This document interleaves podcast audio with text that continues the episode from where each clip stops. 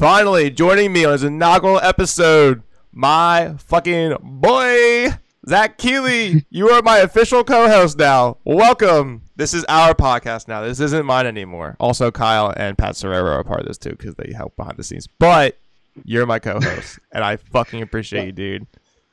That makes me feel so special and warm inside. Thank you. You're welcome. You're welcome. So it didn't take you long to say yeah. Honestly, when I hit you up, I was like, dude, you should really be a co-host, and you're like, bet. I mean, well, not for nothing. There's not much going on right now, so at a minimum, what else am I gonna do? I guess I know, but you have to stick this out now. You're fucked. Yeah, you had to. So I've been told. Yes. Yeah. So now this is although this isn't full time, this is definitely gonna be part time for something that you have to do for a long time. Yeah. No, it's a good time, man. I supported you in the beginning of this. Everybody told you that you had to do something like this just to drive the conversation, because not for nothing, there isn't a huge corner where local artists are able to get very much exposure, especially right now. So this has kind of been a saving grace for a lot of people. So regardless of me coming on here and doing this, it's a good outlet for people, especially for the local markets and local people that really don't get much time to really get their voice out and get their products and their stuff. It's a saving grace for a lot of people. Obviously, we've had a couple guests this week, and I think they definitely appreciate us kind of getting them on a platform where they can at least be somewhere else. Mm-hmm. For like a hot second. Yeah. And you're very intelligent within the music industry and stuff. Like we play together. We're in a cover band. You know, you're married. You have your own place in Jersey. Like, you're doing well for yourself. So it's like, it's cool as fuck to get someone like-minded, you know, on the podcast to, you know, run ideas through, or I don't know, dude, like to really like engage with these guests and relate to, you know, more than on a personal level. I mean, it's not all going to be musicians and stuff, but this is who we are. So it's cool to have that whole industry within this podcast. So fuck yeah. And not for nothing, these are the kind of people that we talk to every day anyway. Yeah, exactly. That shit doesn't change. Like, except we're not smoking weed or drinking. Well, you can't smoke weed, but I can't either. But we're not. Well, actually, I have drank on the podcast before. I drank when Sergio was on. I was having whiskey on the rocks. Yeah, that was a good time. Yeah, I thought about doing the beer move, but I think that's a little bit too much of a like an ego thing. About what? That. No, it's not an ego thing, dude. What do you mean? I don't know. I just feel weird about it. I don't know. It's just odd to me. I guess, yeah. And you forgot the most important co-host. Where is she? Leia, come here. There's the baby. Get her to jump up too on the camera. She's staring. Okay, maybe if you're listening, Zach has a greyhound mutt mix. Leia, she's adorable. She's a what? She's not a catahoula. She's got greyhound butt muscles, as Julia would say. She's a catahoula leopard dog. She's gorgeous. And she's pretty. Yeah. Yeah. But she's loud. So if you, for any of you prospective listeners out there that may hear me, I may have a dog barking in the background, unfortunately. That's just my dog. And I apologize immediately because I don't foresee her going anywhere anytime soon. So it's just going to be something I live with. But she's a sweetheart. I love her. I named her after Princess Leia, not General Leia. No, Princess. Shame on those new movies. Yeah, God, Jesus Christ, dude. Once episode 8 came out, like that really fucking threw into a funk. Like the seventh episode was great. It was fantastic. Like it was a great intro. It just felt like it was like a new hope, like kind of reminiscing into the past of everything. And then once The Last Jedi. Once that came out, dude, it just threw everybody off. There were so many fucking parts in there that shouldn't even belong in there. Like, it didn't make sense to me. Yeah. Like, it was so drawn out. I'm definitely not a Star Wars expert. I just dabble and I enjoy it. But I don't know. With the seventh one, it was more so, I don't know. Like, I expected it to be exactly what it was. I didn't think it was a great movie. I didn't think it was a bad movie. It's made by a new director. He's making decisions on something that we've all grown up with as kids. And that's been, especially with a movie maker, I feel like it's like that's one of the cornerstone things that you always go back to and what inspired you to do what you do. So I expected him to not really take as many liberties with the movie because I kind of feel like he just didn't want to mess it up. And they didn't mess it up. It was fine. It was a good movie. But that second one, man. No, I know.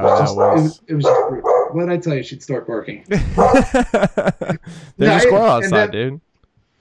I don't know if she can even see that. It's dark out.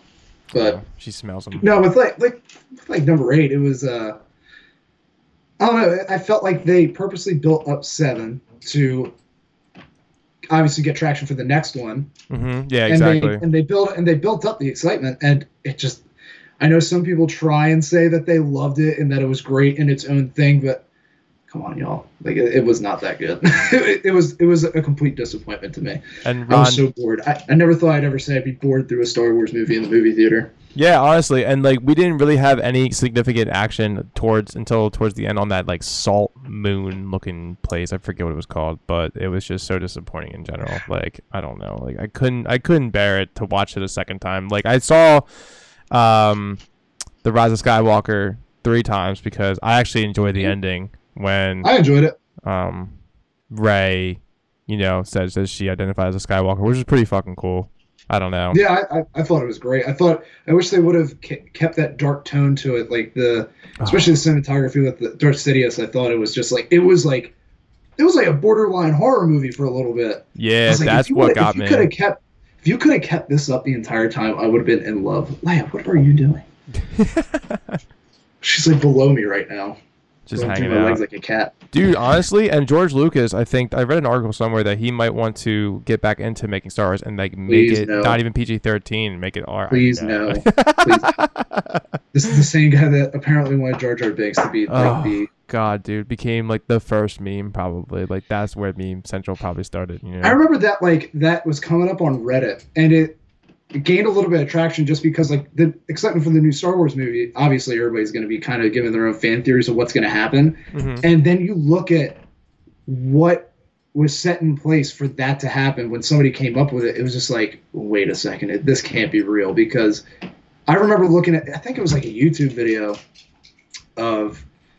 Some guy like piecing it together and clipping parts of the movies from the newer 3 from the 90s and the early 2000s. I think I know what you're talking about. Like, yeah. Oh my god, dude! I was borderline terrified that that's actually what they were going to continue to do because everybody was wondering if Jar Jar's going to make an appearance in the new one. So and it obviously did not happen. Thank fucking god, dude! Like we don't need him to be like in the Senate at all. Like we don't even need a Senate. We just need him out of the movie. Like yeah. Entirely. That was just like such an odd character, even bringing him into what the fuck. Like I don't know. It was just so strange.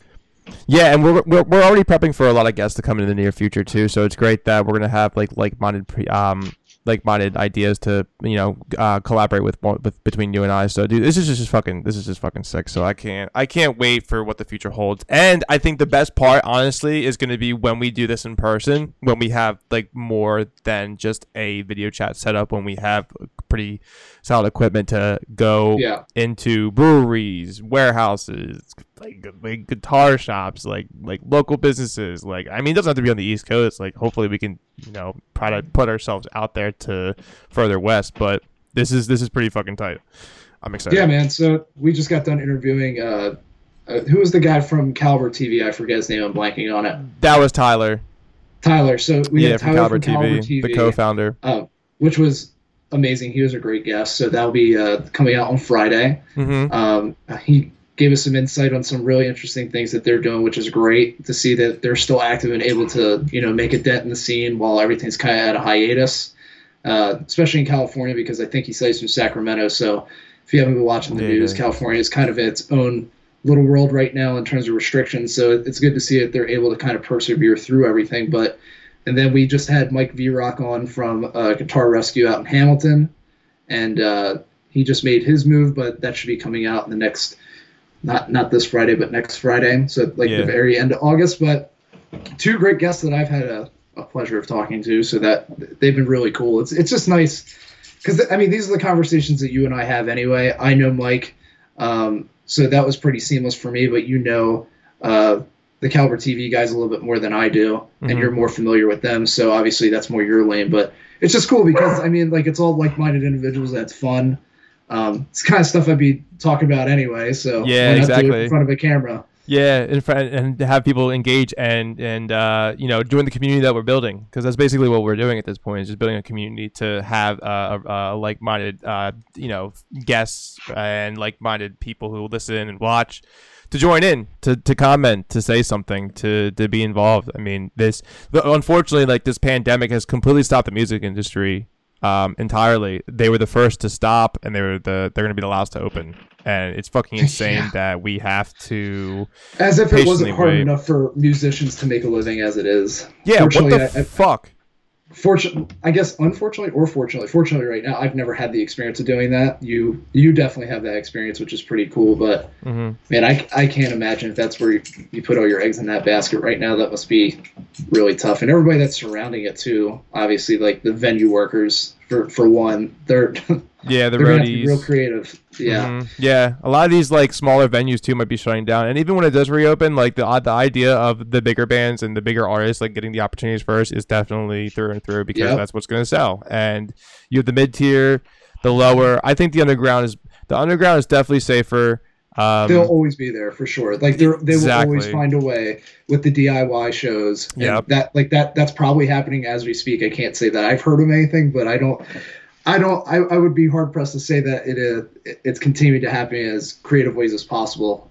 But yeah, man, it's like, it's that mid tier, like right on the cusp of making that stride there. Like my heart's out to you, man. I don't know how you're doing it. I don't know either. I mean, like I kind of told, Poeta, like a couple weeks ago, I said, I'm glad we're not as successful as I thought we would be, because we might be fucked. Like, you know what I mean? Like, we wouldn't be doing anything at all, and we would have to like start over from scratch and get jobs to pay our bills. And I don't know. That's really scary. And I'm fortunate and privileged to, keep working during this, but holy shit, I fear for those guys. But there's got to be something to be done to, you were talking about it on the podcast too. Like, the UK is implementing those barriers. It looks like, that I think we fit like 4 people for a festival. Like, what? How many people were there? Like, how much I would like that. Like, just for me, is like, as a concert, like, definitely, like, I have the itch to go see a show right now. It's the summertime. We haven't been able to see it. And we had so many good bands lined up that come through here. Like, I was already waiting to drop.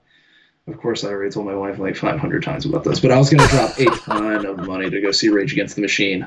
That was my big thing this year. And I am so pissed that we're not going to be able to see it, because who knows if they're even going to be able to stay together that amount of time. I know you were excited about MCR coming back, which their show's still on par to go, right? They rescheduled for the following year, so I think it's 2021. Okay. So September of 2021, which is like it's going to be like a whole other year from now. So which is great, and that's a whole world tour. So postponing that on a world tour, I'm thankful that they're able to do that. But I don't know. I don't even know if it's going to resume in 2021. This is just, we're going as, time goes by. We're just playing it by ear, it seems like. I don't know. Yeah. Like, I know. So next week I'm going to see Bert Kreischer at the Oceanside Drive-In, and it's like up in Central Jersey.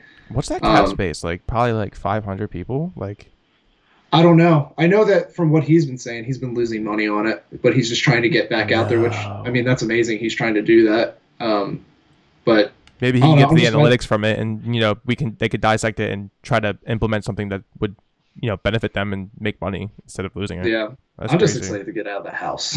Yeah, seriously. No, I don't blame you at all. It's actually no. That's this Wednesday coming up. This Wednesday. Well, what's coming out on Wednesday? Bert Kreischer. Oh, okay. Yeah. Yeah, no, he's losing money on it too. That's a shame, but he's setting an example, and he's gonna, he's gonna be able to pull numbers and stuff. So hopefully. Yeah. That would help anything. I know some of the local cover bands here, like I think the bands under like the agency name are doing kind of like the same thing down at the Vineland Drive-In down South Jersey. I know they're doing that, especially for a local cover band. I mean, I understand you can make a lot of money doing that, but I would be very surprised if they're coming out on top with that or even breaking even. I can't imagine that.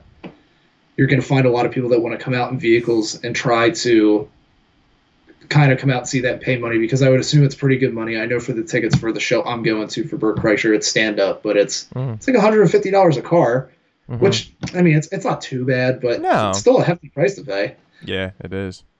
Let alone if you're in that industry with like being a cover band and stuff, like some of the more prominent cover bands around the area that I live in, they also do weddings and such, but weddings are not a thing either. Yeah, I mean, they are, but they're really not. Like, the mass gatherings are not there, so money's tight. Like, it's just the whole the economy just completely fucking shifted.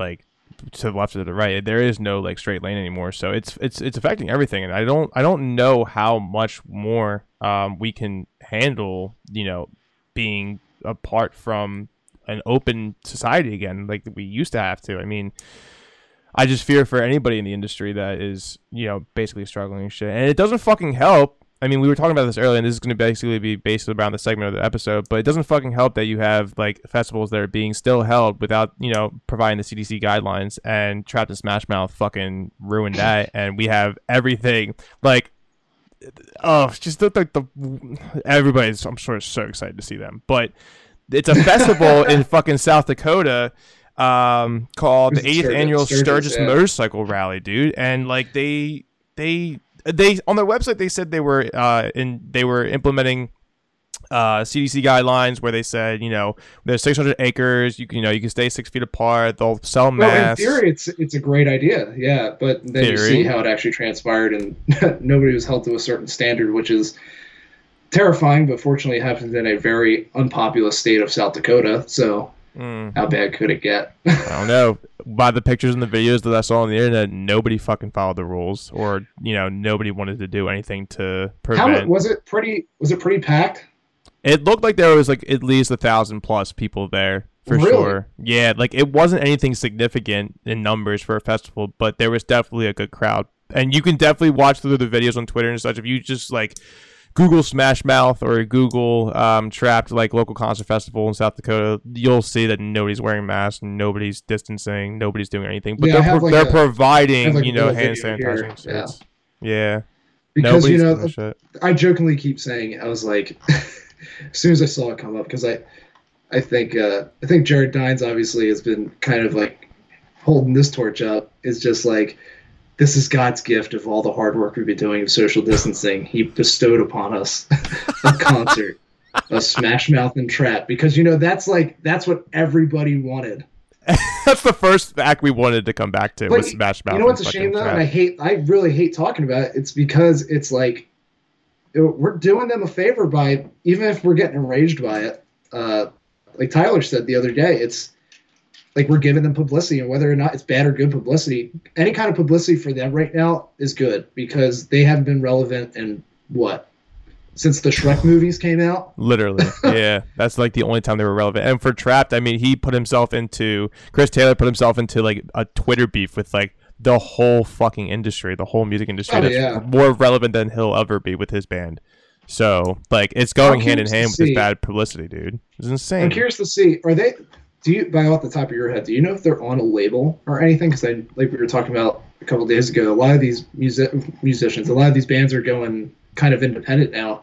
I wonder if they must be independent to be able to kind of push this narrative that they're pushing, regardless if you agree with it or not. That's a pretty polarizing thing to do. I find it very hard to imagine a label would allow their artists to go out in public and kind of defy what the general public is trying to convey.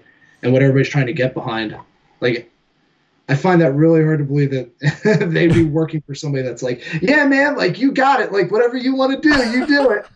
I find that really hard to believe. Go, we believe in you. I mean, Trapt used to be signed to Warner Brothers. I mean, that's how they got their start, but I'm pretty sure they're not signed to anybody anymore. They've released a couple albums after their hit single, Headstrong. It's the only song that anybody really knows by them.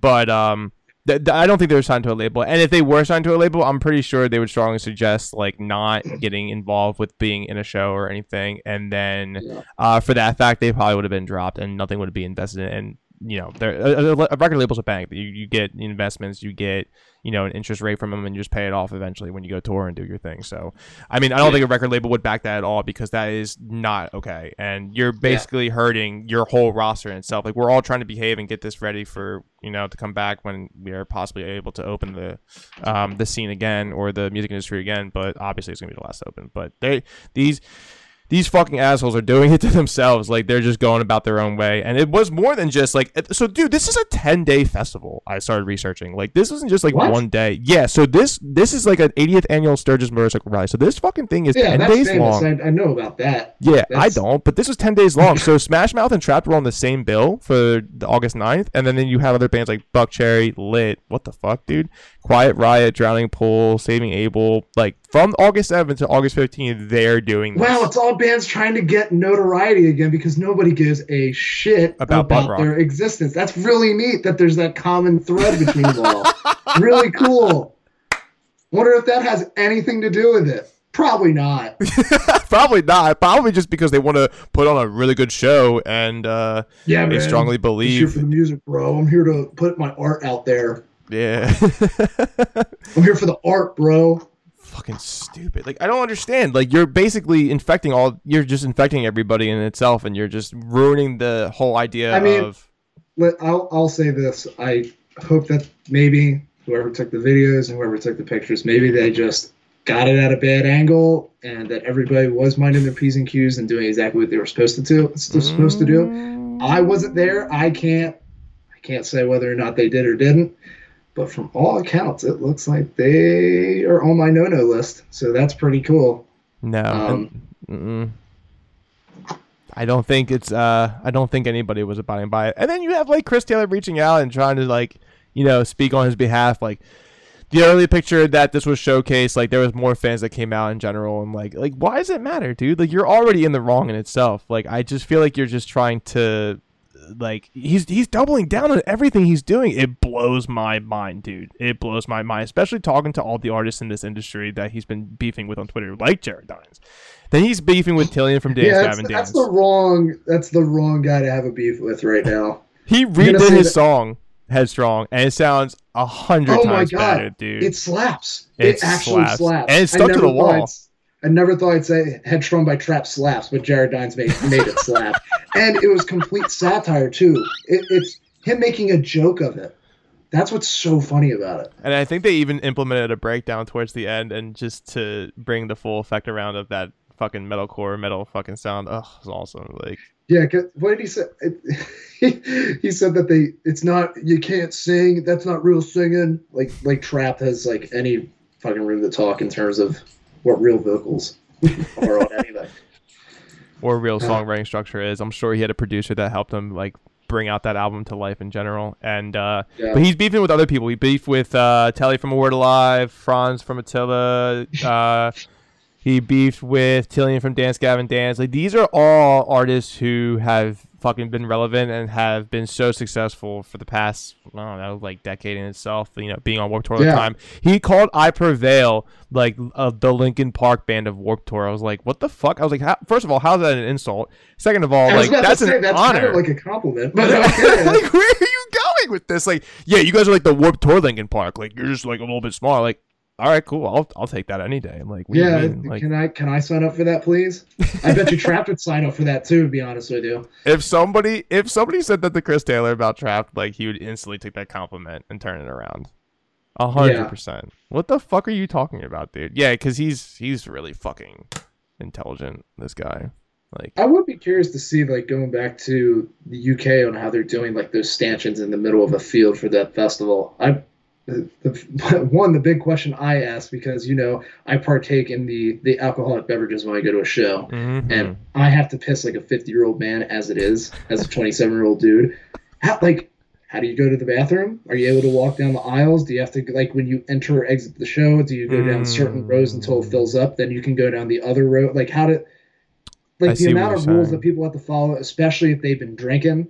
Especially if they've been partaking in the devil's lettuce. Like, I find it very hard to believe that you're going to be able to get law and order in a situation like that. But if you think about it, you might actually get drinking tickets. Like, you might only be allowed to have so many purchases of alcohol. I mean, obviously that is kind of shitty, but that, you know, it is. Yeah, it is what it is. And I mean, when we go to restaurants in Pennsylvania, you have to wear a mask when you enter, before you sit down, and then you can take it off. And then if you have to go to the bathroom, you take the mask, put the mask back on. But I see what you're saying, because the grocery stores are like that. Like, aisles are one ways. So it's kind of like amazing. So you have to do it that way. Like, I don't see, like, just, I mean, for bureaucracy in general, if, like, people that are making these decisions on how we're supposed to act, like, if they see that you're kind of just shoving people in here, like, that's not going to fly. That's not going to work. No, that's definitely not going to work. No, but I mean, they're doing something right. I never even thought of that. It's more work. You're still bringing bodies into work, so you're definitely bringing a stage crew in to set them up. The drive-through things are cool. I had Jimmy. He is the director of the Clubhouse in Tom's River. I mean, they're implementing the drive-through concerts, and that's pretty fucking cool. Yeah. Like, you know, you put on the radio and you can hear him through your radio like that. There's a lot of ways of going about it, but it's definitely not the same as a regular concert where you're allowed to be shoulder to shoulder and fucking go in a mosh pit or all hold hands and fucking hug and drink and do whatever you want. Like that's the industry that we're supposed to be in. That's how everybody, not only everybody has a good time, but that's how the musicians, you know, make a living, is selling out venues like that. I'm curious to see. I haven't heard anything about like little places like especially in Philadelphia. I mean, like you got really, what do you? Oh God, is it Unitarian Church is one of the smaller venues? Yes, right? Yes. Okay, so places like that, Connie's Rick Rack, which is obviously on a different scale as them too. Like, how are these places going to be able to mitigate the damage and be able to come back out of this? Like, I find it. It's such a hurdle, man. Like, what are you gonna do? Like, what is your course of action on how? Like, especially with no time to know when this is gonna end anyway. Like, how? Like, what do you do? Yeah, and I'm pretty sure the Voltage Lounge shut down. It's like right down the street from the Electric Factory, or excuse me, the Franklin Music Hall. Ugh. But yeah, the Voltage Lounge shut down. That was one of the smaller venues. Yeah, and that was where the hardcore scene was, and that's where I do. And it's like, what the fuck are you supposed to do? They're not. I don't think the government is giving them any kind of funding whatsoever. I know there's a lot. I mean, it's just, it's hard. There, who's going to be the voice that kind of speaks on behalf of all these people in this corner? Because I can't think of anybody who would be that person that could do that. Dude, honestly, we do need someone. Just like how Taylor Swift was the voice for Spotify. Remember when she basically said that she's not putting music exclusively on Spotify until they get a pay raise? Like that. Yeah, we need a voice like that. Maybe Dave Grohl. I don't know. Maybe fucking... I bet you he has already, too. Like, I find it very hard to believe he wouldn't, especially because he's a punk guy. And, I mean, punk guys know all about the DIY stuff. That's their lane right there. I find it very hard to believe he hasn't done something. But in terms of getting, like, a real plan of attack on how to get these people secure again, like, who ideally could it be? I really don't know. I don't even think there is a right answer to that. No, there's not. I mean, he is a huge advocate for disliking and not supporting those competition shows like The Voice and American Idol. He thinks it devalues the musicians. And I agree 100%, dude. It devalues the musician 100% because you're not teaching them the music business at all. You're putting you're showcasing their talents on national television with a story, and if you don't have music ready to go, like you'll be washed under the riptide. Like you'll just completely disappear, and it's a shame. Like you have to be on top of your business within that window of opportunity that you have, and sometimes like people just get caught in the riptide and they just go right under. It's scary. And like there's definitely a way, like obviously there are plenty of people out there that don't have to do a single thing and they're just born with God-given talent, and that's great and everything, but if you think you're gonna get that and you win a contest show like that, like they would have. I think the only exception to the rule is Carrie Underwood. That's it. Somebody like that. Yeah, but these people that successfully do these kind of things, like you don't think somebody would have found you by now? We live in a day of social media where you can put up a YouTube video and you go viral overnight. That's kind of what happened to Post Malone, isn't it? In a sense. So what he did was he released an album. It was SoundCloud, and it was White Iverson, and he got picked up by like Wiz Khalifa. He didn't get picked up, but basically like Wiz Khalifa and like a couple other rappers like, yo, this is some fire shit. I expect you. I would appreciate if you check this guy out. And that's when he moved out to California. And then like once that kind of got viral and everything, like he started going on his own. Like he's doing everything on his own. Like he has no record label. He has his producers. He has his team. Like he is a full on entrepreneur without the label and everything, which is fucking fantastic.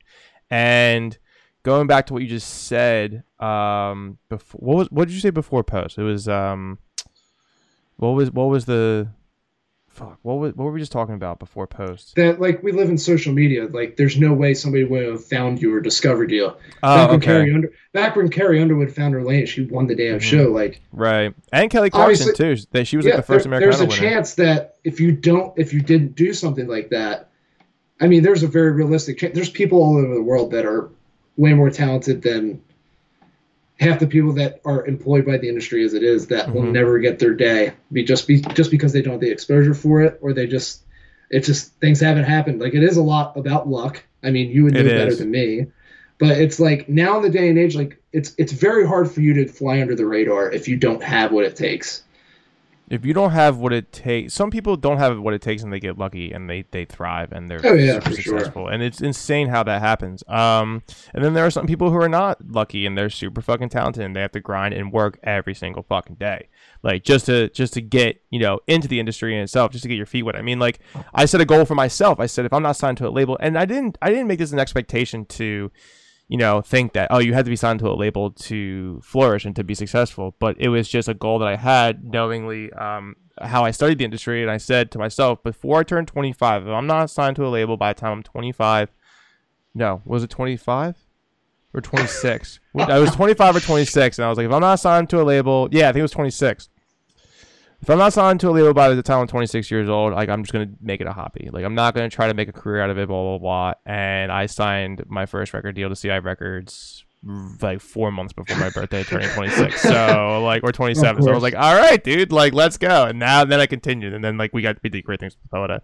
But those shows, but Dave Grohl, dude, when he spoke on that, like he's fucking right. Like they actually have artists that are honestly put on there on purpose because they already have a publishing deal or a record deal, and they expose them on that show because they get huge ratings. Like there's people like flooded to them, and then they lose on the show like immediately. But they're so fucking talented, and then you go see them like, you know, they're on the radio, like especially the country stars. Like the country stars, dude, that's a call in itself. And I'm not the biggest fan of the genre, but I mean they put them on the show, and then like they're off.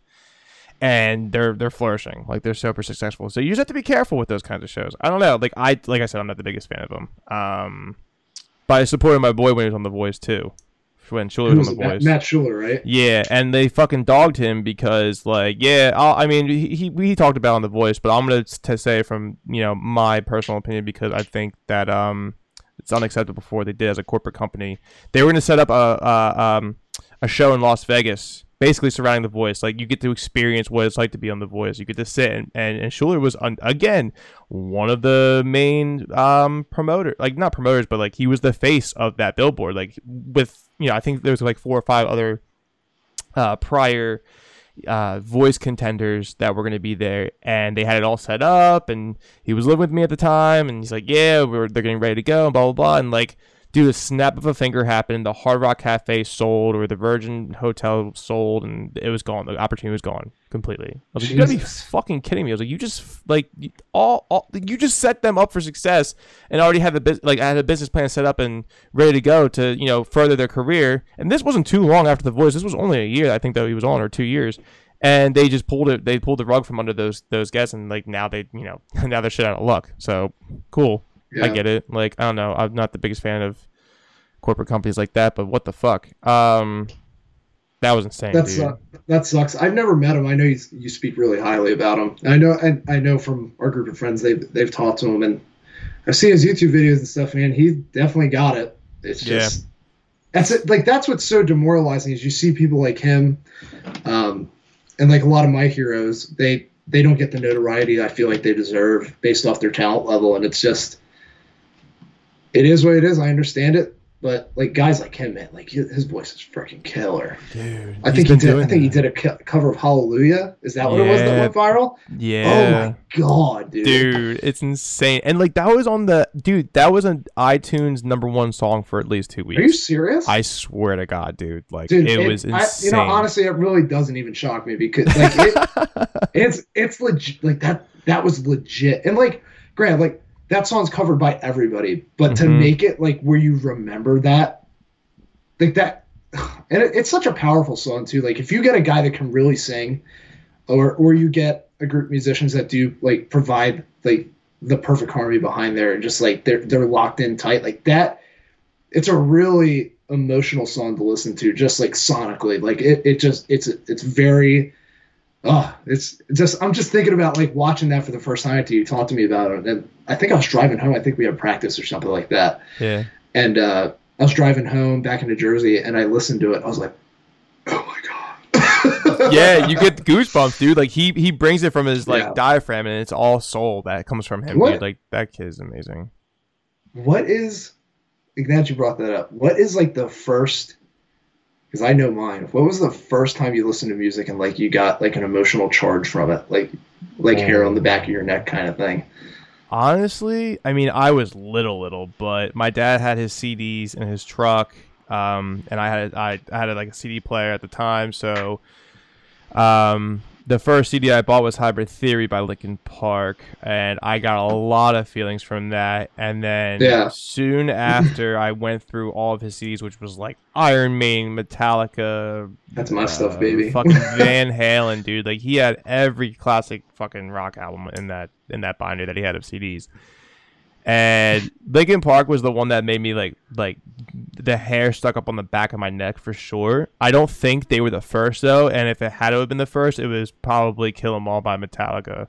That whole album made me would fucking go nuts as like a god. Like I think I was like I could see it or in your drumming style. I could tell, dude. Yeah, it was kind of like a punk rock kind of. Not to like speak poo poo on you because of Lars, but I mean like definitely like that blast that you get. Like I like when we jam, man. Like we get that energy sometimes, and like I could see you definitely channeling like the Kill 'Em All vibes from it. Oh, dude, that album was just so fucking. I'm ready to rage when that album comes on, dude. Like I have. Yeah. I can listen to that album. You want to murder somebody. Yeah, exactly. Yeah, I really do. Like that shit gets me hyped. I went to what was it? Honda Civic Tour back in 2000. It was either 12 or 13 with MCR, Blink-182. No, it was with the two main acts were Linkin Park and it was Incubus. Ooh. I think Mute was there too. But I was a huge Incubus fan at the time, and I really never like. I obviously everybody knows Linkin Park. I know. Meteoria, Hybrid Theory, I know those albums, but I never consciously sat there and listened to it. I grew up listening to older stuff. Like my first favorite band was like Iron Maiden, AC/DC, like that kind of crap. But I remember going to the show. I went to go see Incubus. I did not care that Linkin Park was playing. I wanted to leave as soon as Incubus was done, because I already went to a concert the night before and I was tired. I think I had work or something the next day. So the group I went with, I was like, yeah, I'm going to bounce. Incubus is done. I'm cool. I'm going to go home, get some sleep. And they were like, you can't leave. And like, it started to pour. And I was like, fuck, whatever. I'll stay for it. I was like, how good could it be? Like, so I was under the interpretation because I don't know. I had like this stigma in my head. If you rely on like because it's not EDM vibe, but they definitely use a lot of MIDI and they use a lot of digital audio. Yes. I was always under the interpretation there's no way you can replicate that sound live. So I went in thinking they were going to sound like complete garbage. Yeah. Just because I'm like, there's no way you can recreate all that stuff from an album into a live setting, especially at BB&T where we were sitting on the lawn and the audio quality, the acoustics of that place were just complete dog shit anyway. So they still are, really sometimes. Yeah, I was really skeptical, so I stayed, and I forget what they came out to, but it was a big hit. And it was Faint. That's a pretty hype song. Yeah, I think it was Faint. And I was like, oh man, this actually sounds pretty good. And then 2 or 3 songs in, when Chester was starting to get his vocals like really warmed up and he was like really getting in there and he was giving it, I was like, dude, this guy can scream all night. Like I was blown away he could do that for an entire show, back to back to back to back, just boom boom, and it sounded better than the album. Yeah, I became a huge Linkin Park fan after that. I was blown away. I was so glad. That was it was like divine intervention, man, that I stayed, and I'm so glad I did. No, because I think I only saw them once, and it was them, MCR, and Taking Back Sunday, and him. Dude, him actually got booed off stage. It was fucking hilarious. So I think there was yeah, dude, he was smoking cigarettes the entire time. Maybe they should have played that. They should have played that Sturgis show. Maybe they could have got some credit out of that. Yo, him. If you want to kind of come back into the relevance of the music industry, you still have what's today the 15th. What's today's date? 16th. The 16th. Oh, you have one more. Oh, it's already done. Sorry, your opportunity's lost. You beat. But dude, like it was crazy. They got booed off stage. But I saw Taking Back Sunday. It was him, MCR. They just came out the Black Parade, so they were just like wholeheartedly like fucking playing that album, like basically from front to back with some of their older hits. And then Linkin Park came out, and like that's when Minutes to Midnight came out, and they played some songs off of Minutes to Midnight were pretty good. But they really focus on the Hybrid Theory and the Meteor Ages, and I was like, god damn it, this is so fucking good. But you're right, Chester cannot He could not lose his voice ever. He would stay on track the entire fucking show. Neither do I. I don't know how he fucking does it, dude. And I don't. And but at the time when he was doing it, there was no proper technique of screaming at all. Like how the fuck do you do that? I still don't know how you do it. I've heard people explain it to me. It's like, oh yeah, you just sing for your daughter forever. I'm like, what?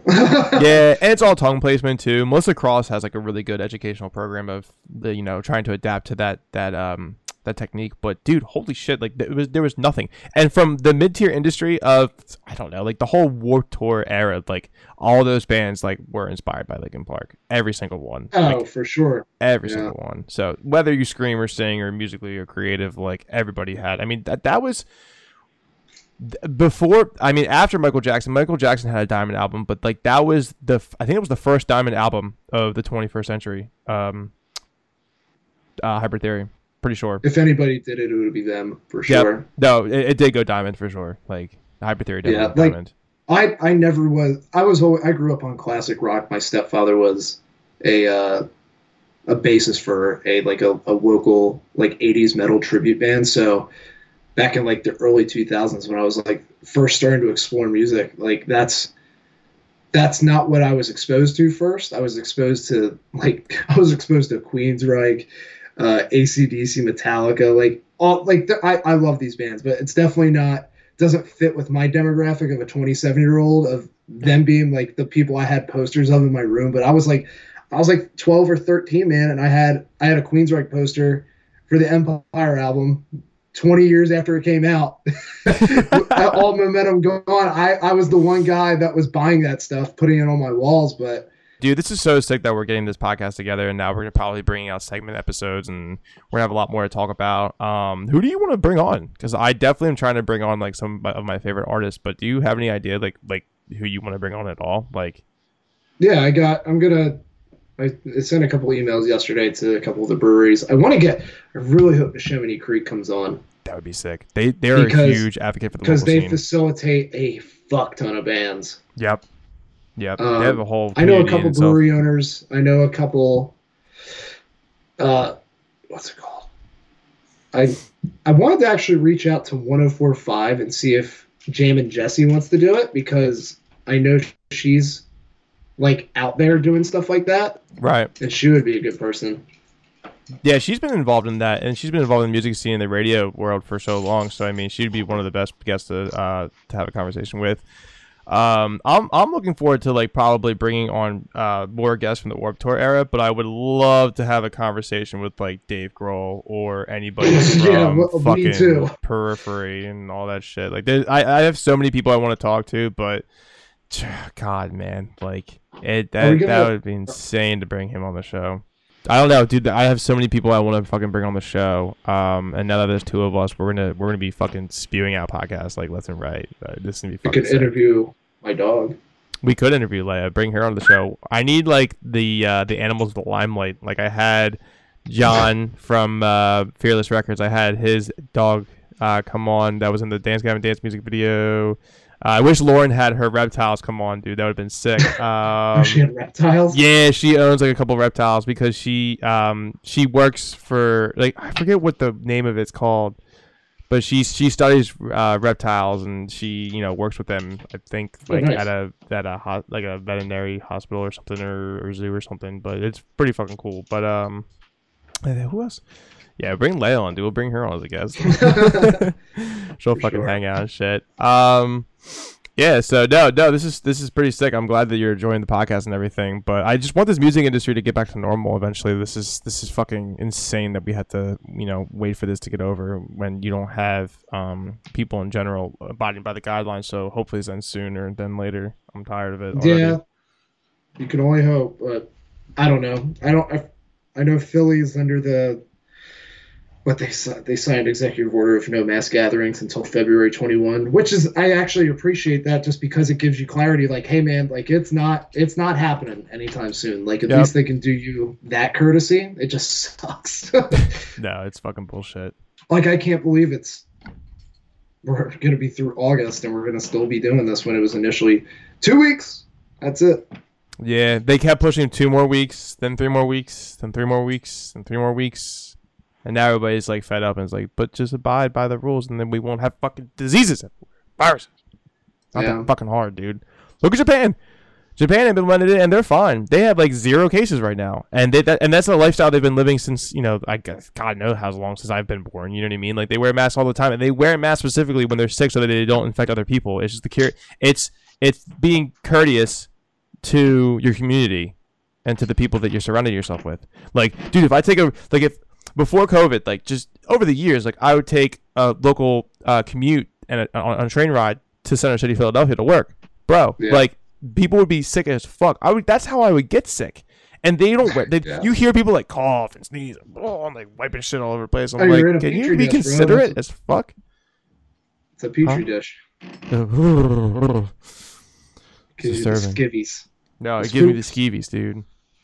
I don't know. There's got to be a way to try to get this back on course if people just fucking listen. But don't listen. If anybody is trying to hold a festival together, like or a show, please abide by the CDC guidelines. Don't be like those stupid fucks in Smash Mouth and Trapt and basically like PSA. Respread. That's our PSA on the limited airways that we have. It's don't do that.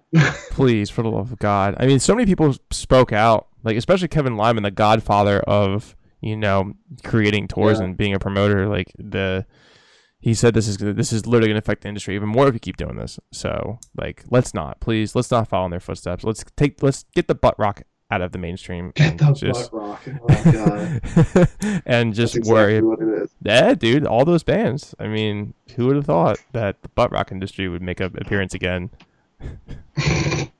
Again. Thought we got rid of it. We thought we got rid of it way back in the day, but it's starting to resurface. They're taking advantage of it. But yeah, so we're gonna have Tyler from Calvert TV this Friday. He's coming on. We're gonna upload that episode, and we got a sneak peek with what they're working on that they're also gonna be releasing Fridays. So make sure when you do check out the podcast, make sure to go to Calvert TV and see what they're doing and what they're releasing, because it's pretty fucking sick, dude. I'm glad we got a sneak peek. It's dope. Yeah, it's dope. I'm pretty hyped for their quality of. And then next week we'll have Mike from the Guitar Rescue on as well. So, and more segment episodes to be released as well. So just keep an eye out on the schedule and keep an eye out for new times, new days. We're going to be implementing a lot more ways of going about like releasing episodes and everything. So it's exciting. It's a lot. There's a lot of work to do. But I'm fucking stoked. So I'm glad to have you on board, dude. We really need thanks, man. Yeah, I'm sure, dude. I'm sure nice. We're gonna fucking kill it. I know. Yeah, it'll be good. That's a good thing. All right. So if anybody is curious, this Friday we're gonna have Tyler from Calibre TV, like I just said, and we will be talking to you, dude, soon, very, very soon. Okay, we're going to sign off. Count? You have the count now? Yeah. We're going we're going to the count soon. 1, 2, 3. Yo, by the way, before I sign off, did you hear that 17-year-old got punched in the face at Sesame Place for telling guests to whoa. Yeah, what? Yeah, throwing a curveball on this podcast before we end, dude. Listen, like this, we have Sesame Place by me. I think there's only 2 in the world. There's one China. Yeah, dude. Wait, it's open. Yeah, unfortunately, I don't know why, dude. It makes that's sense. Essential. Yeah, for sure. Sure, that needs to be open during these times. Bro, this 17-year-old told like a group or a couple. They're from New York. He's like, sorry, sir, you need to be wearing a mask or else you're not to be permitted within, you know, the park in general. And that guy said, what the fuck did you say? And punched him in the face. Damn, bro. Yeah, a 17-year-old, like a string-bean 17-year-old just fucking rocked him. And now the authorities are trying to find him. So wait, did the 17-year-old work there or was he a guest? He worked there. I was going to say, what 17-year-old in their right mind is going to Sesame Place during a pandemic? That's kind of creepy, but okay, he works there. It's cool. Well, I would hope not. I mean, I think the only of-age person that would be working there. I would hope not. I mean, unless if, I don't know, like, I would never step foot into that place. That place is fuck it. It's just, it doesn't sound like a good time, honestly. It really doesn't. I guess oh, not. Jesus Christ. But yeah, you got punched in the face, so wear a mask. Please, for the love of God, don't punch people in the face for trying to tell you the rules. Jesus Christ. All right, we will see you dudes this Friday as well, and check out for new times and new days of uploads as well on all social media platforms: Instagram, Twitter, Facebook, the Limelight Podcast, the YouTube channel, Limelight Podcast, and wherever you get your audio downloads, they will be available for your streaming pleasure. Oof. Makes me feel a certain kind of way. I'm getting. Don't be stingy, Zach.